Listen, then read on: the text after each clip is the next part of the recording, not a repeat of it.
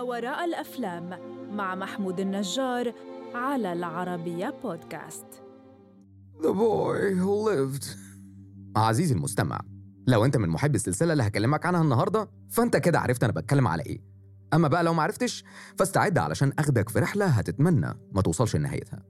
إحنا دلوقتي في لندن تحديدا في محطة القطر على رصيف تسعة وتلات أرباع في انتظار هوجورتس اكسبرس أيوه مظبوط. أنا محمود النجار والنهاردة هنروح في رحلة لما وراء واحدة من أنجح سلاسل الأفلام والروايات حول العالم للكاتبة جي كي رولينج هاري بوتر. لأي مدى أنت مؤمن باللي بتعمله؟ ده سؤال إجابته كانت نجاح سلسلة روايات وأفلام هاري بوتر. السلسلة اللي اتعرضت على 12 دار نشر وكلهم رفضوها. وحتى الناشر الوحيد اللي قرر يشتريها من جي كي رولينج قال لها You'll never make money out of children books, Jo. ولكن إيمانها باللي بتعمله أثبت العكس. وهي دلوقتي السلسلة الأكثر تحقيقا للربح في العالم. طب تفتكر ده سببه إيه؟ سلسلة أفلام هاري بوتر بتاخدك لعالم من السحر اللي مش هتشك لحظة واحدة إنه مش عالم واقعي. بالعكس هيكون نفسك في وقت من الأوقات تكون جزء منه وتكون بطل من أبطاله. الحدوتة بتبتدي من ولد بسيط ولد عادي أو كان فاكر إن هو بسيط وعادي. بيكتشف بين يوم وليلة إنه ساحر ومش أي ساحر. ده ساحر عظيم جدا. ليه اسم رنان؟ الناس كلها عارفاه. بس هو مش عارف هم عارفينه ليه. بيعرف بعدها إن من هو رضيع اتسبب في تدمير أخطر ساحر في ال wizarding world وإن ده الساحر اللي قتل أبوه وأمه. وتبتدي رحلته في اكتشاف نفسه وميراثه السحري وقدراته مع أول خطوة جوه هوجورتس المدرسة اللي بتتقسم لأربع منازل. ريفن كلا هافلباف جريفندور وسليذرين المنازل دي في نظري ما كانتش إلا تعريف بطبيعة شخصيات أصحابها. بشكل تلقائي هتلاقي نفسك بتقسم الجانب الشرير في سليذرين والجانب الطيب في جريفندور في الجزء الأول هتلاقي طبعا التعريف بالشخصيات المحورية في السلسلة. هاري الولد المتواضع المغلوب على أمره اللي عايش مع خالته وجوزها وابنهم دادلي عيلة مكونة من ثلاث أفراد اجتمعوا كلهم على معاملة هاري بقسوة. ما بتدلش على حاجة غير الحقد على أهل هاري. ومع تتابع الأحداث بيظهر هاجريد العملاق صاحب قلب الطفل اللي بيعرف هاري إنه ساحر مش ولد عادي زي ما هو كان فاكر وفي رحلته للمدرسة بيقابل صحاب عمره المستقبليين رون وهرمايني وطقم المدرسة وطقم المدرسين من Miss ماكونجال وسنيب وأخيرا بروفيسور دمبلدور أحداث الجزء الأول من الفيلم كانت أقرب لكونها فيلم طفولي وحرب خيالية ما بين ثلاث أبطال عندهم 11 سنة. وبين مجموعة وحوش سحرية ومغامرات مختلفة لحد ما بيعرفوا في الآخر إن لورد فولدمورت الساحر اللي تسبب في مقتل أهل هاري بوتر وهو رضيع لسه عايش وبيحاول يرجع تاني لهيئته البشرية بعد ما فقد كل قواه وبقى مجرد كائن بدون جسد بيعيش متطفل على جسد غيره. وبينتهي الجزء الأول وهو سايب جواك مجموعة من المشاعر اللطيفة والقيم الجميلة زي أهمية الأصدقاء والأهل وقوة حب الأم اللي ضحت بحياتها علشان تحمي رضيعها. نهاية مناسبة لفيلم fairy tale أوي. مش كده؟ للأسف لا. مع نهاية الجزء الأول عزيزي المستمع عزيزي المشاهد أقدر أقول لك إن الأحداث بدأت ما انتهتش. بدخول الجزء الثاني بنبدأ نقابل شخصيات مهمة جدا في حياة هاري على الجانب السيء والجانب الكويس كمان. فمثلا بنقابل أهل رون صديقه بشكل متعمق وفي لقطات كتير ولقطات بسيطة هيوضح لك قد إيه مولي ويزلي كانت بمثابة أم تانية لهاري. وبنقابل كمان دوبي جن المنزل اللي عمل كل اللي يقدر عليه علشان يقدر يحمي هاري ويمنعه من رجوعه للمدرسة. ليه؟ علشان اللي منتظر هاري ما كانش قليل. أما على الجانب السيء فبيظهر شخصية لوسيوس مالفوي أبو دريكو مالفوي واحد من السحرة أصحاب الدم الأصيل على حد قوله. واللي كان ليه دور مؤثر جدا في أحداث الجزء الثاني. الأحداث بدأت تبعدنا عن الشكل الطفولي اللي شفناه في الجزء الأول. مواقف غامضة تهديدات مكتوبة بالدم وكل يوم بيلاقوا ضحية الوحش. مش عارفين هو فين ومين اللي حرره. كل اللي يعرفوه إن The Chamber of Secrets has been opened. واللي فتحها وريث سليذرين. مين بقى وريث سليذرين ده؟ مش عايز أحرق لك الأحداث بس أنت هتتفاجئ لما تعرف مين في الآخر اللي فتح حجرة الأسرار. من وجهة نظري الجزء الثاني كان بيهتم بفكرة مهمة جدا وهي المساواة.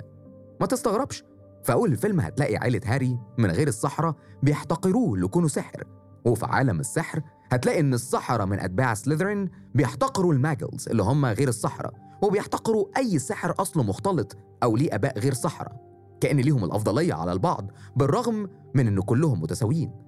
ودي لو فكرت فيها هتلاقي إنها مبادئ مهمة جدا تزرعها في أطفال وتفكر بيها الكبار. وكمان من ضمن المبادئ اللي الجزء التاني ركز عليها كانت فكرة إنك مهما كنت شاطر مش هتعرف تعمل حاجة لوحدك. هاري ساحر شاطر. آه بس دايما محتاج أصحابه اللي هم التلاتة وهم بيكملوا بعض. بس محتاجين حماية هاجريد ودمبلدور ومس ماكجنال حتى الجماد والحيوان والمخلوقات التانية ليها دور مهم جدا. ما يعرفوش ينجحوا في مهمتهم من غيره.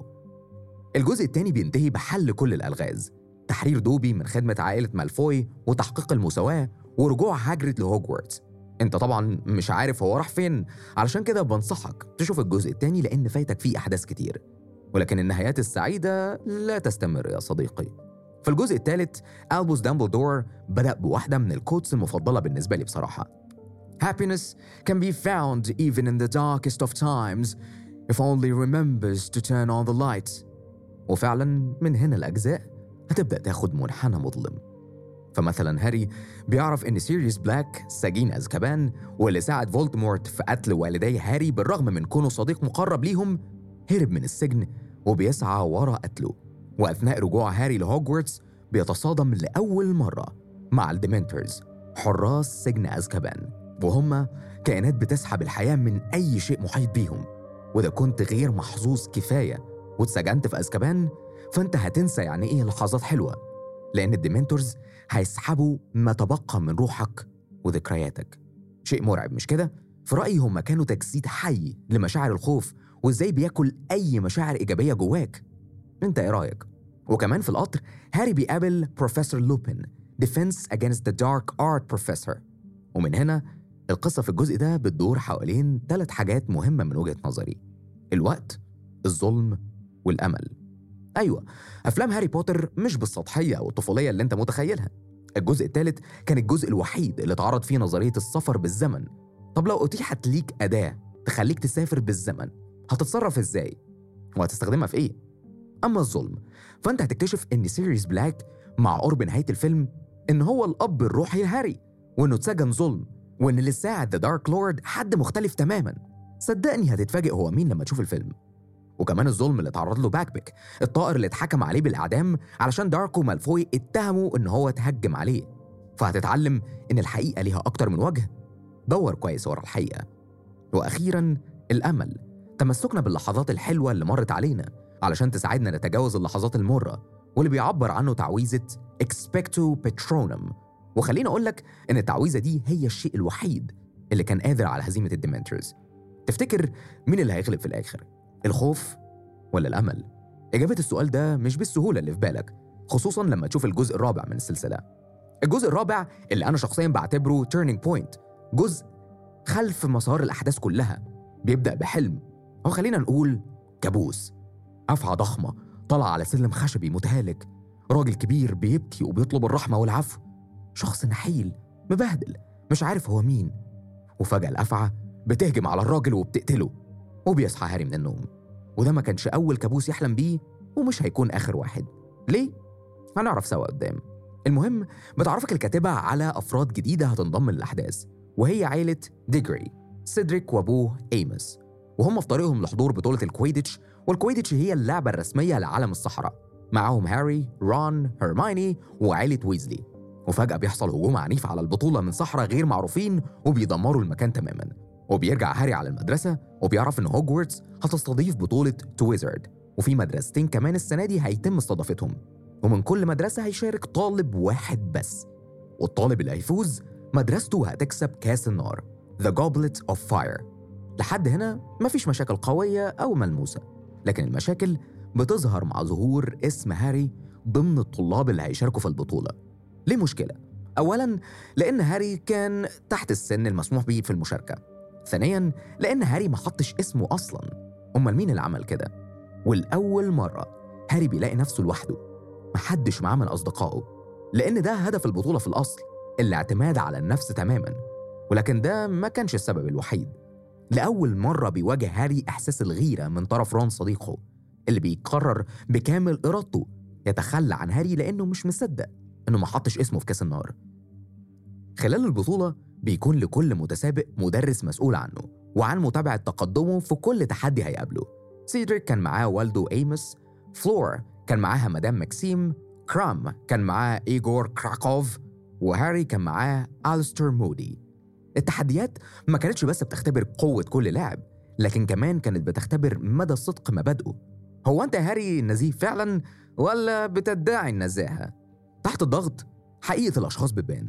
وهاري بذرته الطيبة غلبت الضغط ده.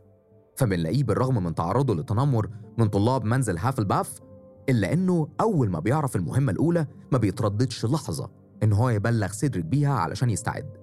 المهمة التانية كمان طلع فيها نزيه تماما وكمان شجاع وعلى الرغم إنه كان ممكن يموت في المهمة التانية بس ما قدرش يتخلى عن أخت فلور وما ينقذهاش. أما بقى في آخر المهمة في الحقيقة هاري تعرض لأعنف اختبار بين ضميره وحبه للفوز وكذلك سيدريك ديجري. الاتنين ما تخلوش عن بعض. الاتنين قرروا يكسبوا سوا ويمسكوا كاس النار سوا. وده كان أسوأ قرار اتخذوه. عزيزي المستمع نهاية الجزء الرابع مش هقدر أوصفها غير إنها أكتر نهاية سوداوية هتشوفها حتى الآن. وهي البداية لأجزاء سوداوية أكتر. The Dark Lord is back. Cedric is dead. رجع إزاي؟ ومين رجعه؟ وإيه اللي حصل لما مسكوا كأس النار؟ وصلتنا للنتيجة دي؟ وإزاي سيدريك ديجري مات؟ وإيه اللي هيحصل في هوجورتس وال Wizarding World بعد كده؟ كل دي أسئلة في دماغك إجابتها هتعرف لما تشوف السلسلة أما بقى بالنسبة لما وراء باقي الأجزاء فاستناني في الحلقة اللي جاية في الجزء الثاني علشان تعرف ما وراء هاري بوتر